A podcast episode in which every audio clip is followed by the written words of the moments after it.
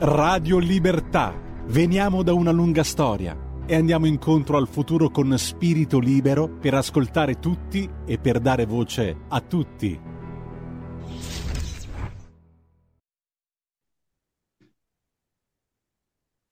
E allora, ben ritrovati, una nuova intervista per Radio Libertà, le mie interviste per Radio Libertà Voglio esordire così questa, in, in questo caso, citando la lettera enciclica di Papa Francesco, Fratelli Tutti, eh, che a un certo punto scrive il Papa, guerre, attentati, persecuzioni per motivi razziali o religiosi e tanti soprusi contro la dignità umana vengono giudicati in modi diversi a seconda che convengano o meno a determinati interessi essenzialmente economici.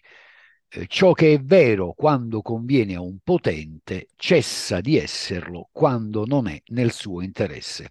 Tali situazioni di violenza vanno moltiplicandosi dolorosamente in molte regioni del mondo, tanto da assumere le fattezze di quella che si potrebbe chiamare una terza guerra mondiale a pezzi. Così Papa Fran- Francesco nel 2020 nella lettera enciclica Fratelli tutti e io non so perché eh, citando questo passaggio della lettera enciclica di eh, Papa Francesco eh, mi viene in mente anche il monito eh, di, eh, del generale Eisenhower che un po' di tempo fa insomma diceva state attenti, stiamo attenti al complesso militar industriale.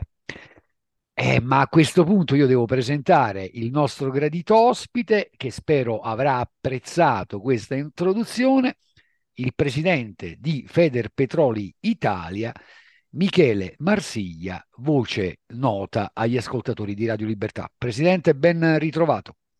Buongiorno, grazie, buongiorno. Allora, che cosa ne pensa di questa introduzione, delle parole del Papa, del monito del generale Eisenhower? Beh, sicuramente se sono parole del Santo Padre, comunque non, non, tocca a me commentarle, non si possono commentare, adesso che uno di qualsiasi fede sia, di rilevanza e di importanza un po' al di sopra di quelle che sono le organizzazioni generali, anche se comunque le parole sono molto attuali, sia per quanto riguarda il Papa e sia per quanto riguarda un esponente che è stato comunque e che è passato alla storia. Eh certo. E allora, Presidente, io le preannuncio che questa intervista io la, intitolo, la, intitolerò così, l'anno energetico che verrà. Però intanto io vorrei ripercorrere con lei un po' di cose che sono accadute in questo 2022, insomma in questo anno eh, che sta per terminare, verrebbe da dire fortunatamente, anche se poi non si sa cosa ci riserverà il 2023. Partirei da qui però, io vorrei un suo commento perché il 19 dicembre sull'autorevole Washington Post è apparsa questa notiziola. Eh, nessuna prova conclusiva che dietro l'attacco al Nord Stream ci sia la Russia. I leader mondiali si sono affrettati ad incolpare Mosca per le esplosioni lungo i gasdotti sottomarini, ma alcuni funzionari occidentali ora dubitano che il Cremlino sia responsabile. Come la mettiamo?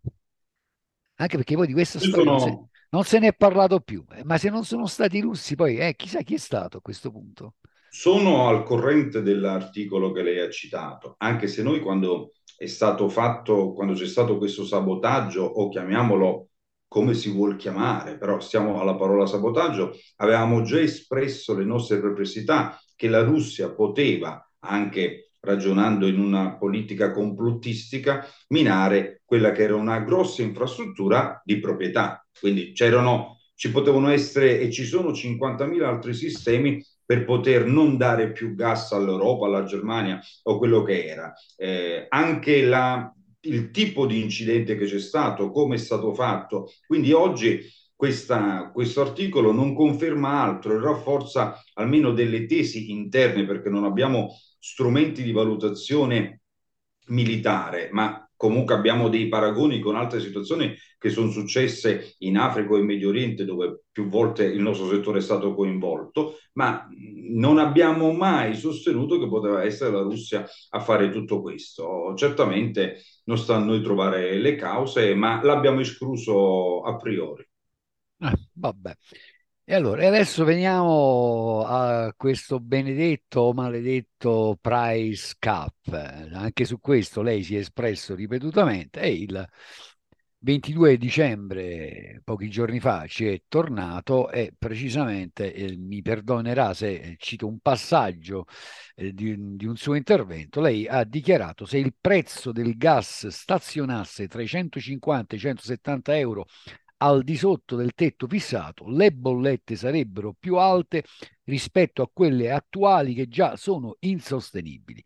Il price cap non difende i consumatori e poi ha sottolineato questo aspetto di questo accordo che un po' sembra una presa in giro, se dovessi dire la mia, eh, della disattivazione automatica. Allora, lei ribadisce tutte le sue, diciamo così, perplessità, eh, per usare un eufemismo, su questo provvedimento. Beh, le confermo, ma questo price cap ovviamente è, è, giusto mediaticamente parlarne perché ci sono da parte dei media, da parte dei suoi colleghi, però è insignificante per noi, è insignificante per l'indotto, ma è insignificante un po' per tutto quello che è l'economia energetica, perché fissare... Allora, guardi, facciamo un esempio piuttosto concreto. Oggi i prezzi del gas al TTF di Amsterdam, quindi la borsa di riferimento, sono intorno a 80, ieri è sceso a 70, quindi per euro megawattora.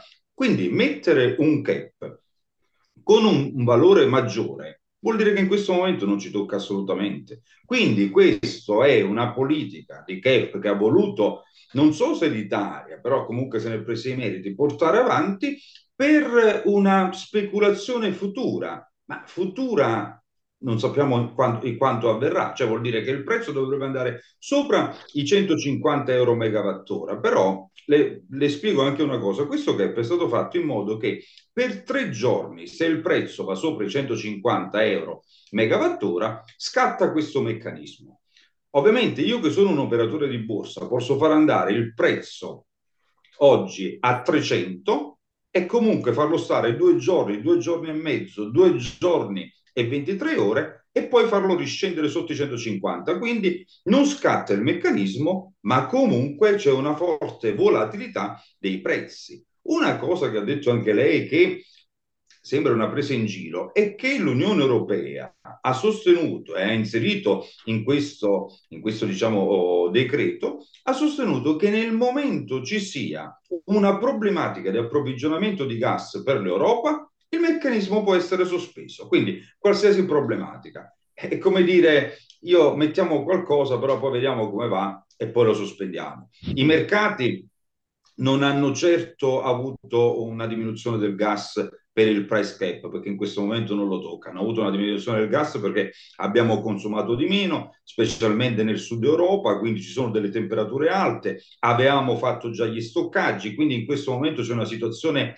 di stabilità momentanea. Ma questo price cap alla fine non è servito assolutamente a niente. La problematica delle bollette alte per le famiglie italiane e per le imprese c'è ancora. Ieri abbiamo assistito che nonostante l'elettricità potrà essere un po' minore, i prezzi delle bollette del gas saranno con un più 20% e quello che abbiamo espresso, cioè la nostra preoccupazione per febbraio e marzo del 2023, che ci possa essere un'impennata dei prezzi, visto che la situazione dei rigassificatori verte ancora un po' oh, in, in, una borderline, un punto di equilibrio ancora non sicuro, eh, si sta verificando. Quindi il, la problematica è il prezzo. Bisognava calmierare il prezzo, il prezzo non si è calmerato, anzi abbiamo avuto un più 20%. Ecco, allegria. Eh, e vediamo poi come andranno le cose nei mesi, eh, nei mesi a venire. Vabbè, eh, Presidente, ma mm, mi verrebbe da dire, ma insomma, noi ci, ci siamo sottratti al ricatto del gas russo, però eh, abbiamo poi scelto eh, di eh, legarci, come dire, ad altri regimi, penso per esempio al Qatar, che pure potrebbe in un qualche modo ricattarci, oppure abbiamo stretto e stipulato accordi eh, con l'Algeria. Io tra, tra, l'altro qui ho un'agenzia del 2 febbraio eh, del 2022, eh, agenzia Nova, agenzianova.com, Sonatrack annuncia un grande progetto con Gazprom nel sud dell'Algeria.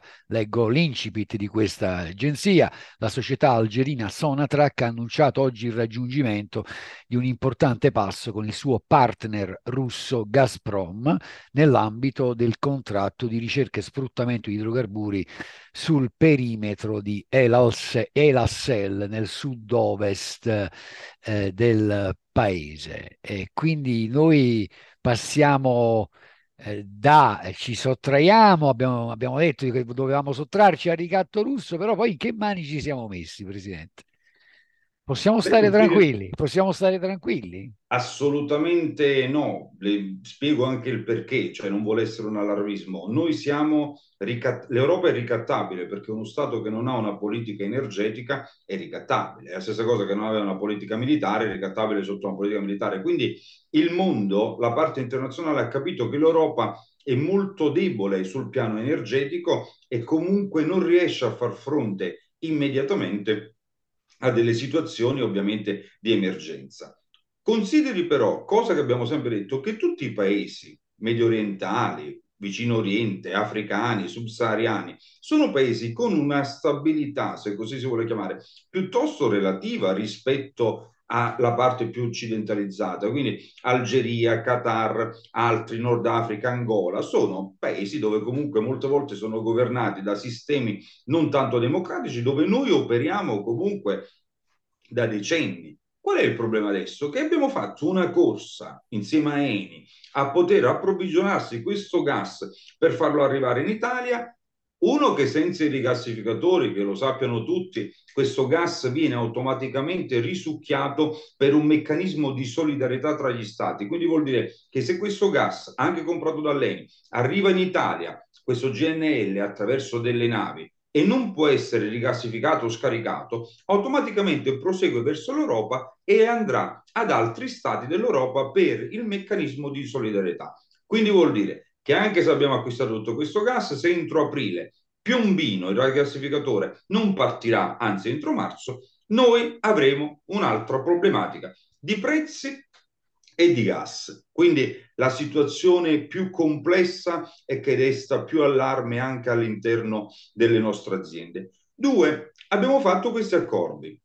Partiamo dall'Algeria, andiamo su e arriviamo però al Qatar, che è stato il primo, se non il secondo paese che eh, l'ex ministro eh, Luigi Di Maio ha visitato per degli accordi di cooperazione bilaterale. Adesso ovviamente ci ritroviamo che il Qatar non ci sta minacciando. Siamo noi che abbiamo minacciato il Qatar perché con uno scandalo chiamato Qatar Gate di poche settimane fa a Bruxelles noi non abbiamo cercato i colpevoli in Qatar, abbiamo criminalizzato direttamente il Qatar, che mm. automaticamente ha avuto lo, lo, una, un'azione contraria di dire va benissimo, se voi reagite in questo modo, noi vi minacciamo e non vi diamo più gas. Lei consideri che il Qatar è quello che porta oltre 12 miliardi, 12 miliardi di gas in, Italia, in Europa attraverso l'Italia, attraverso il rigassificatore e comunque in Italia ne arrivano comunque sotto i 7, che è proprio il terminale di, eh, di rigassificatore che è a Porto Viro in provincia di Rovigo. Quindi noi abbiamo anche de- delle cooperazioni bilaterali che da anni con questa azienda del Qatar. Quindi tutto questo sta portando a guardare una fotografia. Se la Russia non ci dà più gas, L'Algeria con grandi investimenti potremmo essere ricattabili. Certo, se noi applichiamo un price cap, sì, l'Algeria l'ha detto, io vi vendo il gas al prezzo del mercato. Nel momento che voi volete voi decidere il prezzo del gas, io posso dirvi anche che non ve lo do più. Quindi è questo anche il price cap di prima, che cioè, mi, va a minare un approvvigionamento. Il problema è che se il Qatar no, l'Algeria no, l'Angola no, fra poco finiamo con tutti gli accordi no, dove poi alla fine dobbiamo ritirare questo gas? Solo dagli Stati Uniti d'America? A tre volte tanto? Allora eh, ci siamo... No, a proposito, ma, eh, lei mi ha, mi ha anticipato perché stavo per chiederle, ma a proposito di solidarietà, quanto sono solidari i nostri alleati eh, di oltre Atlantico nei confronti dell'Europa, dell'Italia in questo momento? Perché insomma, voglio dire, un pochino ci stanno guadagnando no? da tutta questa vicenda, o sbaglio? Ma guardi, le rispondo. Allora, gli Stati Uniti ci hanno dato GNL, sono venuti in aiuto, ma tutti sono venuti in aiuto dell'Europa. Eh. Ovviamente ce l'hanno dato a un prezzo. In aiuto? In aiuto? Ecco, appunto, ce l'hanno dato a un prezzo di mercato, quindi è un aiuto che è convenuto un po' a tutti. E ci stanno ancora dando gas. Il problema qual è? Che gli Stati Uniti eh, sono intelligenti, non sono stupidi. Quindi cosa è successo? Le do una notizia di poche ore fa. La ExxonMobil, che è una delle compagnie petrolifere americane più grandi, ha fatto causa all'Europa per la situazione degli extraprofitti. Cioè ha detto, se tu mi vai a tassare un profitto maggiore che io faccio con la mia compagnia petrolifera, con la mia vendita, io adesso ti faccio causa perché quello che hai legiferato per me non va bene. Quindi vede, le, l'azione che è stata fatta dall'Europa nei confronti della Russia, nei confronti di altri stati, e tassando ovviamente tutte le società petrolifere, tutte le compagnie petrolifere ed energetiche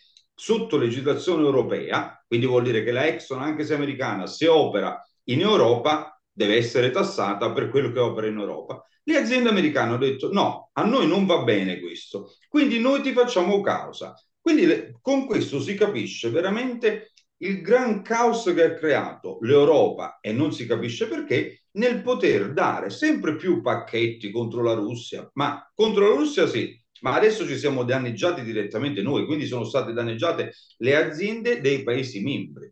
E questo comunque ha portato a una grossa speculazione, a un grosso disagio che poi tutto questo polverone si va a ripercuotere sulle famiglie, su, sui consumatori che lo siamo tutti e sulle aziende principalmente. Ecco, vabbè. Eh, cosa possiamo aspettarci per ciò che riguarda il prezzo alla pompa dei carburanti in questo 2023, Presidente? Beh, sicuramente questo, questo al di là della questione delle accise. Di... No, è importante, è, è, è, positivo in questo momento è da più di un mese che comunque i prezzi stanno scendendo sia per benzine, gasoli e anche il GPL, quindi ovviamente i consumatori, nonostante questo sconto su IVA e accise è stato poi dal governo Meloni per forza di cose in una manovra un po' diminuito da quelli che erano i mesi eh, prima dell'estate e nei mesi estivi. Certamente il costo scende, però abbiamo anche un costo del greggio oggi che comunque è molto basso. La problematica sarà nel 2023 quando comunque già la Russia ha detto che i paesi che applicheranno il price cap anche sul petrolio, quindi non parliamo di gas, non saranno forniti. Non riguarda principalmente noi, riguarda una scena internazionale perché un paese che non viene fornito, una carenza di greggio, carenza di greggio non per produzione, carenza di greggio ovviamente per mancata movimentazione eh, a danno, a, danno per, a causa per quanto riguarda le sanzioni, può portare sulla scena internazionale una ridistribuzione di quelle che sono le quote di mercato. Vuol dire, se tu acquistavi greggio, io te ne posso dare di meno perché mi conviene più altro. Questo questo discorso potrebbe portare delle oscillazioni sul prezzo dei carburanti. Ad oggi non c'è questa problematica. Confidiamo in un 2023 che parta in un certo modo, che finiscono anche in Ucraina delle situazioni, ce lo auguriamo presto, però sul prezzo dei carburanti purtroppo non essendo produttori né di olio né di gas siamo comunque, non dico ricattabili come ha detto lei prima, ma dobbiamo, non siamo noi padroni e quindi dobbiamo sottostare a delle politiche di acquisto e di vendita, questo sì.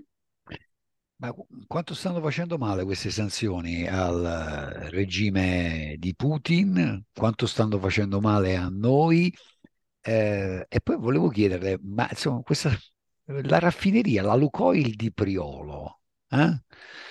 Vorrei tornare su questa storia, forse ne abbiamo già parlato con lei, eh, perché è venuta fuori qualche tempo fa che il petrolio russo arrivava nella raffineria eh, di Priolo in Sicilia, veniva raffinato e poi nel momento in cui veniva raffinato veniva esportato quasi interamente negli Stati Uniti. Non era più sporco, non era più russo, perché dopo che era stato raffinato andava bene e poteva essere esportato negli USA. Ma adesso che cosa sta succedendo nella raffineria eh, Lukoil di, eh, di Priolo?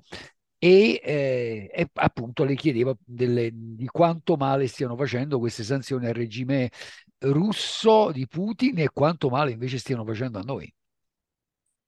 Allora, le premetto, parto un po' dalla fine della domanda. Lukoil è una situazione piuttosto delicata per, per l'Italia e per la Russia, più che altro per l'Italia. Il ministro Urso ha messo mano con dei tavoli, cioè questa raffineria è di proprietà russa.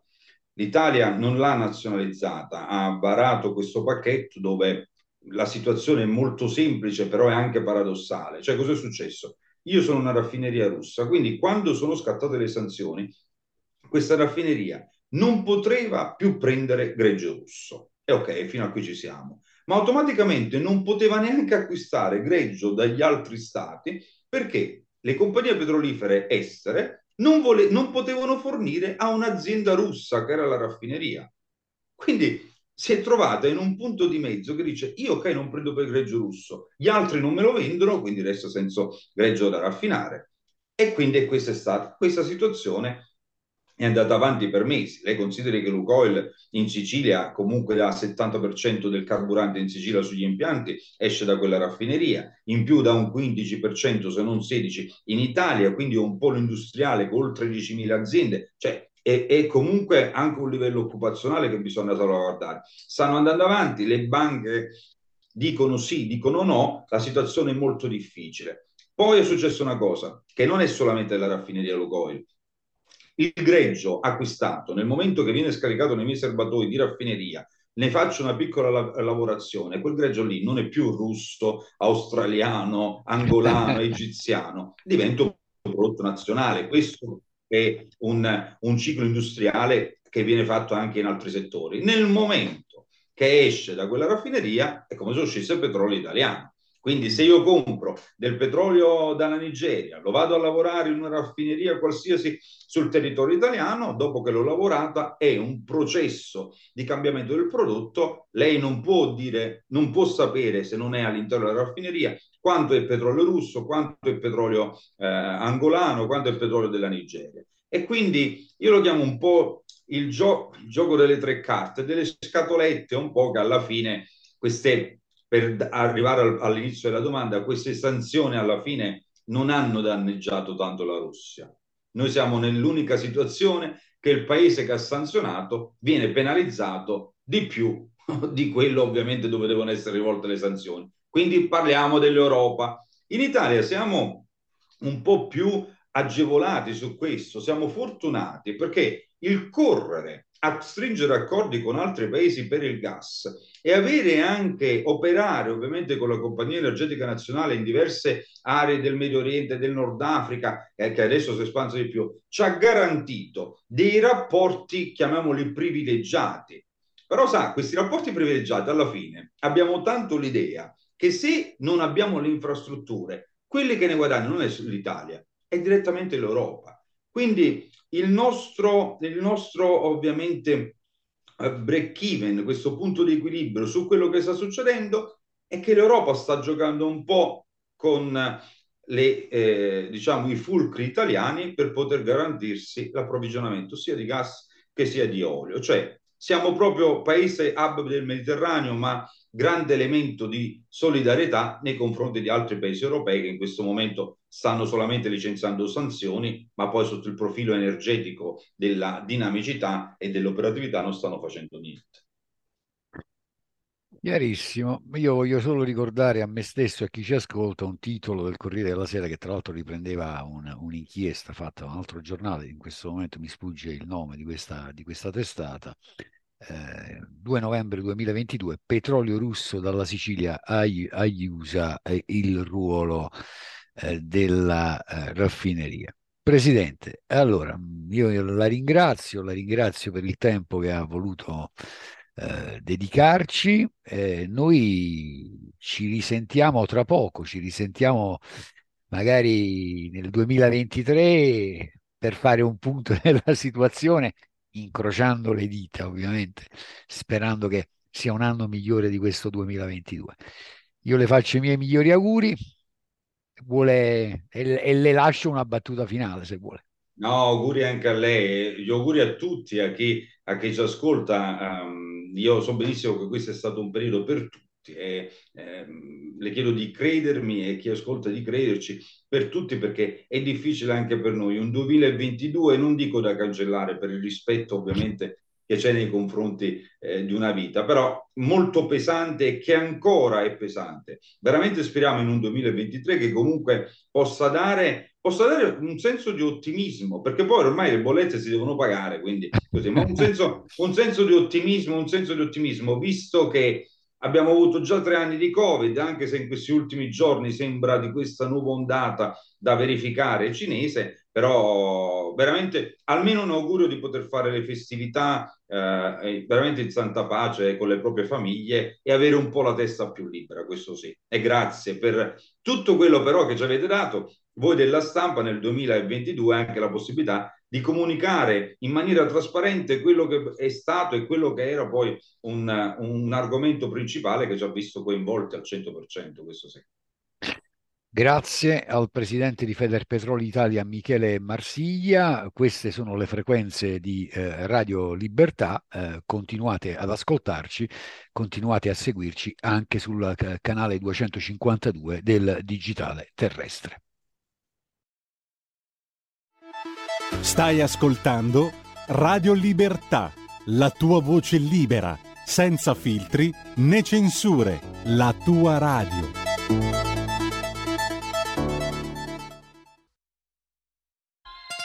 Festa sarà se dentro il nostro cuore lo spirito del Natale terremo vivo con l'amore. Buon Natale!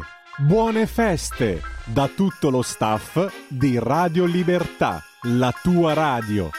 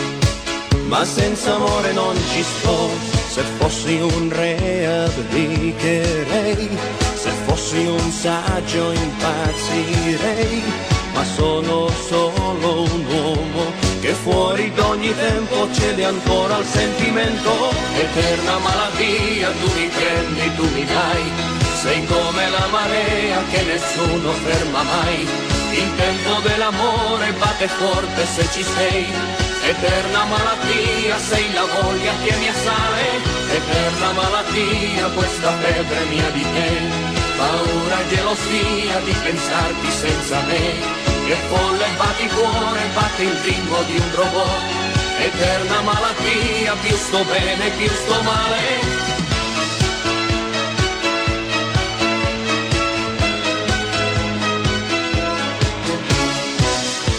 C'è gente che ti fermerà e mari e monti ti offrirà, ma senza avere un'idea. Io una cosa sola so, che senza amore non ci sto, semplicemente ti amerò, per questo ti ripeterò, io sono solo un uomo e quando non ti sento io non vivo e mi tormento, eterna malattia tu mi prendi, tu mi dai, sei come la marea che nessuno ferma mai, il tempo dell'amore batte forte se ci sei, eterna malattia sei la voglia che mi assale.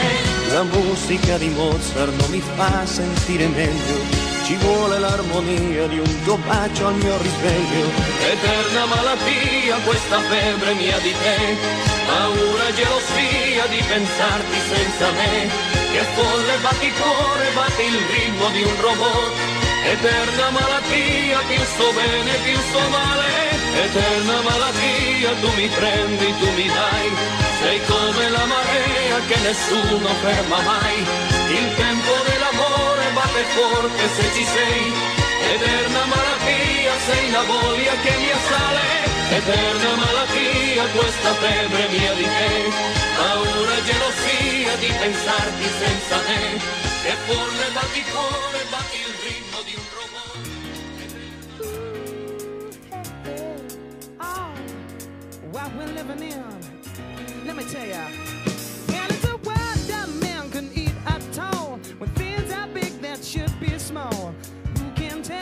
where magic spells.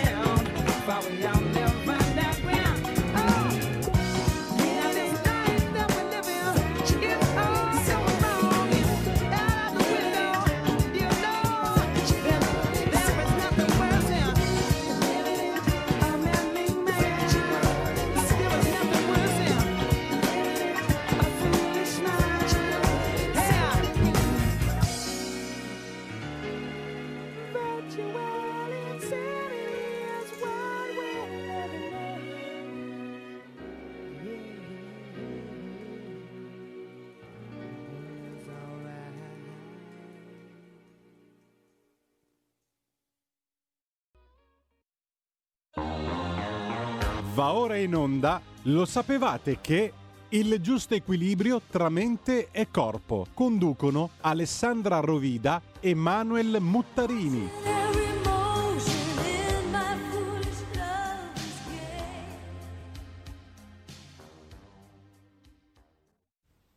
Bentrovati amici, nella nostra rubrica Lo sapevate che, qui su Radio Libertà. Per concludere l'anno in bellezza vorremmo cercare di dare un piccolo approfondimento su cosa sia effettivamente l'aromaterapia, perché vedete in molti ne parlano, alcuni ne hanno sentito dire, ma cosa effettivamente essa sia e soprattutto cosa si utilizza per questa tecnica olistica lo conoscono in pochi. Dovete sapere questo.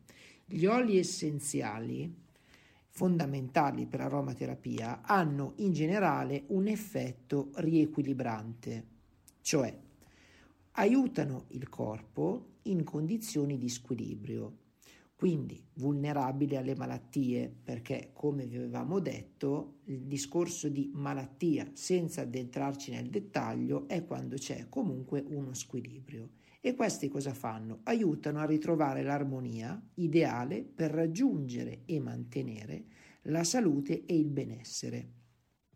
Molti aromaterapisti abbracciano sempre la teoria orientale dello yin e dello yang Cosa sono questi? Sono i principi opposti e dinamici presenti in tutte le cose, secondo la quale la salute dell'individuo dipende dall'armonia di tutte le energie del corpo e anche della mente. Andiamo quindi a vedere alcuni esempi concreti di una mancanza di equilibrio e possono essere rappresentati questi dalle variazioni del calore corporeo, come la febbre oppure anche l'ipotermia, dalla pressione sanguigna che può essere sia alta o bassa e dall'eccessiva o insufficiente produzione di vari tipi di ormoni e così via. Lo stesso principio vale per la sfera sia emotiva che mentale, come la depressione, l'isteria, bruschi cambiamenti d'umore, che nei casi più estremi possono essere classificati come depressione maniacale. Questi rappresentano evidenti stati di disequilibrio.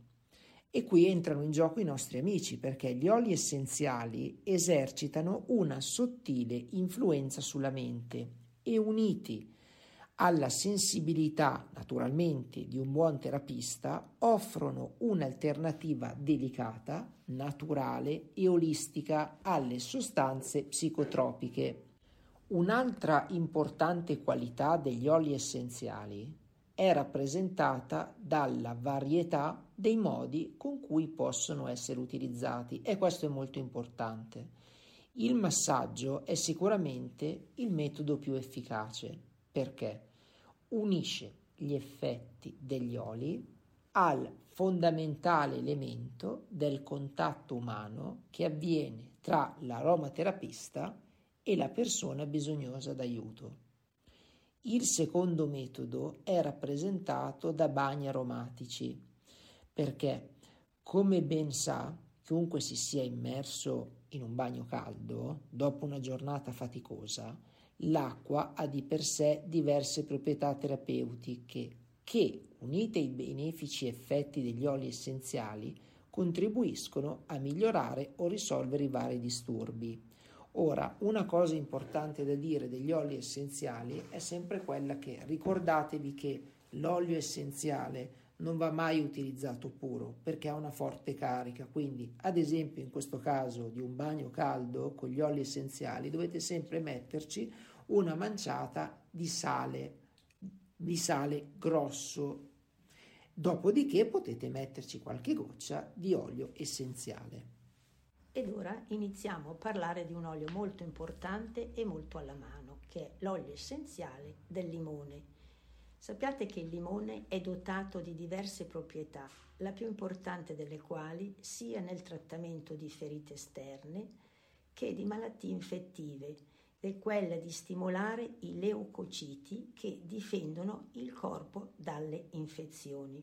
Dovete sapere che il dottor Balnet consigliò l'impiego del limone anche per la tubercolosi, il tifo, la malaria, la sifilide, ma non bisogna dimenticare che Balnet era comunque un medico molto qualificato. Quindi l'aromaterapista privo di una specializzazione medica non dovrebbe mai tentare di curare queste patologie se non collaborando con un medico o un naturopata. Per condizioni meno gravi, tuttavia, eh, come ad esempio le influenze, le bronchite e le infezioni gastriche, il limone risulta notevolmente efficace ed è anche utile in caso di febbre. A questo scopo è consigliabile somministrare al paziente, se la sente di bere, il succo fresco o alcune fettine di limone in un bicchiere di acqua dolcificata con poco miele.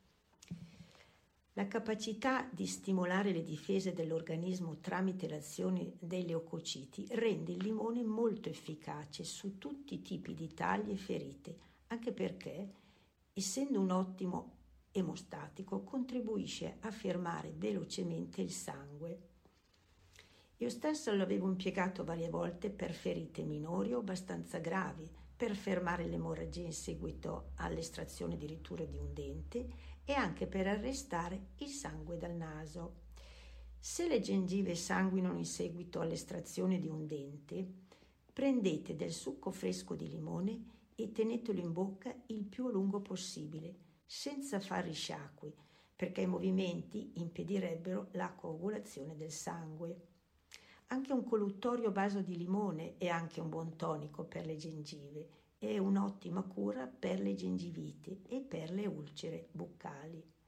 Nel caso di epistassi, cioè il sangue dal naso, impregnate un batuffolo di cotone con il succo di limone e inseritelo nella narice. E grazie alla sua potente azione battericida, il limone si presentano particolarmente bene alla cura di tagli e lesioni. Infatti il dottor Valnet Cito nei suoi scritti alcune ricerche in cui si dimostrava che l'olio essenziale di limone uccideva addirittura i bacilli difterici in 20 minuti. E però se non siete sicuri della provenienza addirittura dell'acqua che vi accingete magari a bere, aggiungete il succo di un limone intero per un litro d'acqua. L'olio essenziale di limone può essere mescolato anche in uno spray oppure vaporizzato con un fornelletto o un diffusore allo scopo di impedire la diffusione delle infezioni e al contempo profumare delicatamente gli ambienti. Un'altra importante proprietà del limone, che potrebbe sorprendere considerando la sua naturale acidità, è quella di ridurre l'acidità nel corpo. Infatti l'acido citrico viene neutralizzato durante la digestione e produce carbonati e bicarbonati di potassio e calcio che aiutano a regolare l'alcalinità nel sistema. Questa applicazione è utile nel trattamento di tutte le condizioni in cui eh, l'equilibrio acido-alcalino è stato intaccato, come ad esempio nel caso di acidità gastrica che può provocare dolori e ulcere. Il limone espelle anche un'azione tonica generale addirittura sull'apparato digerente, compreso fegato e pancreas. Sappiate che l'eccessiva acidità nel corpo è implicita anche nei reumatismi, nella gotta, nell'artrite, dovuta all'inefficienza eh, dell'eliminazione di acido urico che forma depositi di cristalli e provoca dolori e infiammazioni.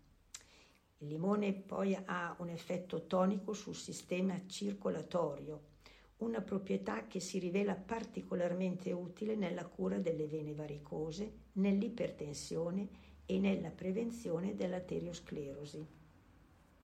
Altro importante elemento del nostro amico limone, o meglio un'azione importante del nostro amico limone, sono le applicazioni secondarie del limone che vanno a includere, tra le altre cose che abbiamo detto, la cura della pelle, perché?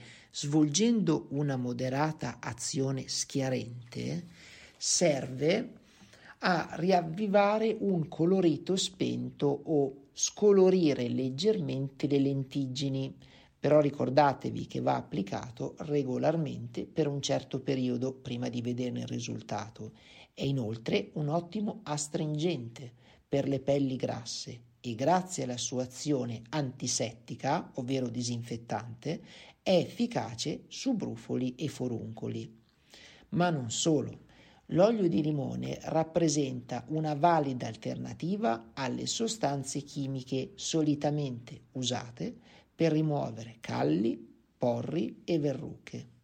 E a questo scopo Diciamo che io ho sempre usato l'olio allo stato puro, anche se alcuni esperti consigliano di, dilu- di diluirne due gocce in 10 gocce di aceto di mele. In ogni caso, voi applicatelo quotidianamente sulla verruca o sul callo, facendo attenzione ad evitare la zona circostante e durante il giorno ricoprite l'area trattata con un cerotto che successivamente toglierete di notte. Consiglierei di ripetere il trattamento fino alla completa guarigione dei tessuti e possibilmente alternare o mescolare l'olio di limone con l'olio di albero di tè, conosciuto come tea tree. E per terminare aggiungerei anche una cosa molto molto interessante. Quando abbiamo l'olio essenziale, ok, possiamo fare anche appunto questi fumenti o solfamigi che vogliamo, ma l'ideale sarebbe al mattino, sempre comunque a digiuno, spremere una, un mezzo oppure un intero limone, lo aggiungete all'acqua calda e lo bevete mezz'ora prima di qualsiasi sia alimentazione che anche di medicinali. Questo porta a cosa? A rendere, come avevamo già detto prima, a rendere uh, fluido il sangue, a tenere a bada il colesterolo, a tenere a bada la glicemia, a tenere a bada anche la pressione e a togliere anche l'acidità a livello di stomaco. Non pensiate comunque che potrebbe rendere comunque inutilizzabile la, la parte meccanica del, dell'intestino. No, perché vi aiuta anche la forma intestinale, cioè lo rende funzionale. Quindi teniamola come regola, è molto ma molto importante e ne sarete comunque poi molto contenti. Grazie per essere rimasti con noi, l'appuntamento è per la settimana prossima dove andremo a affrontare un nuovo argomento. Per qualsiasi cosa, mi raccomando, scrivete al nostro indirizzo email.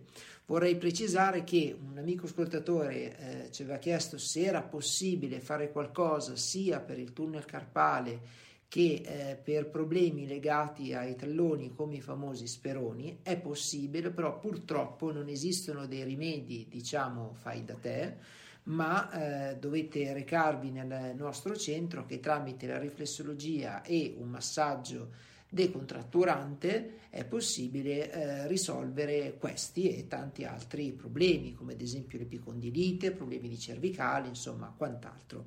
Grazie per essere stati con noi e vi auguro un buon anno.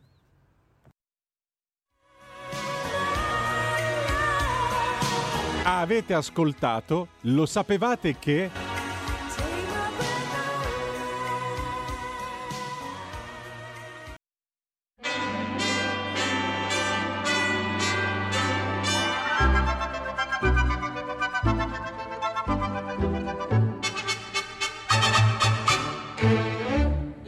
beginning to look a lot like Christmas everywhere you go.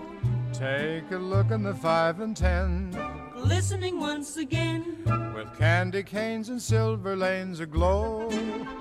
It's beginning to look a lot like Christmas. Toys in every store. But the prettiest sight to see is the holly that will be on your own front door. A pair of hop-along boots and a pistol that chooses the wish of Barney and Ben. Dolls that'll talk and we'll go for a walk is the hope for Janice and Jen. And mom and dad can hardly wait for school to start again.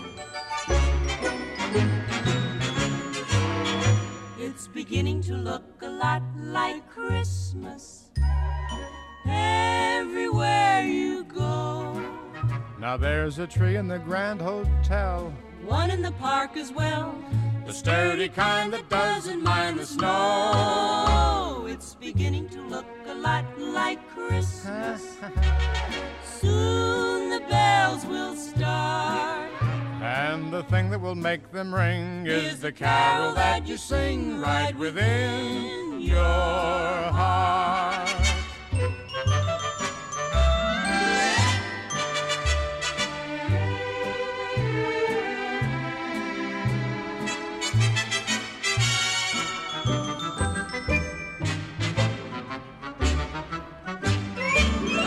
Pair of hop-along boots and a pistol that shoots. Is the wish of Barney and Ben.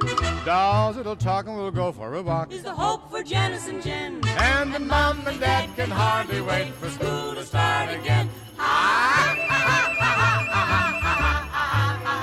It's beginning to look a lot like Christmas.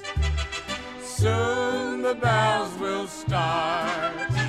And the thing that will make them ring is the carol that you sing right within. Your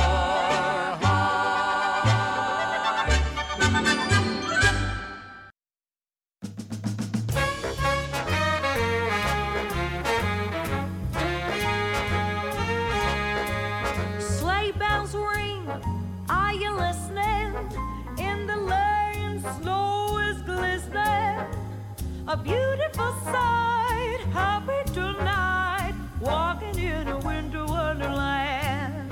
Gone away is the bluebird, here to stay is a new bird. He sings a love song as we go along, walking in a winter wonderland. In the meadow, we can build a snowman and pretend that he is Parson Brown. Say, Are you married? We'll say, No, man. But you can do the job when you're in town. Later on, we'll conspire as we drink by the fire To face unafraid the plans that we made, walking in a winter wonderland.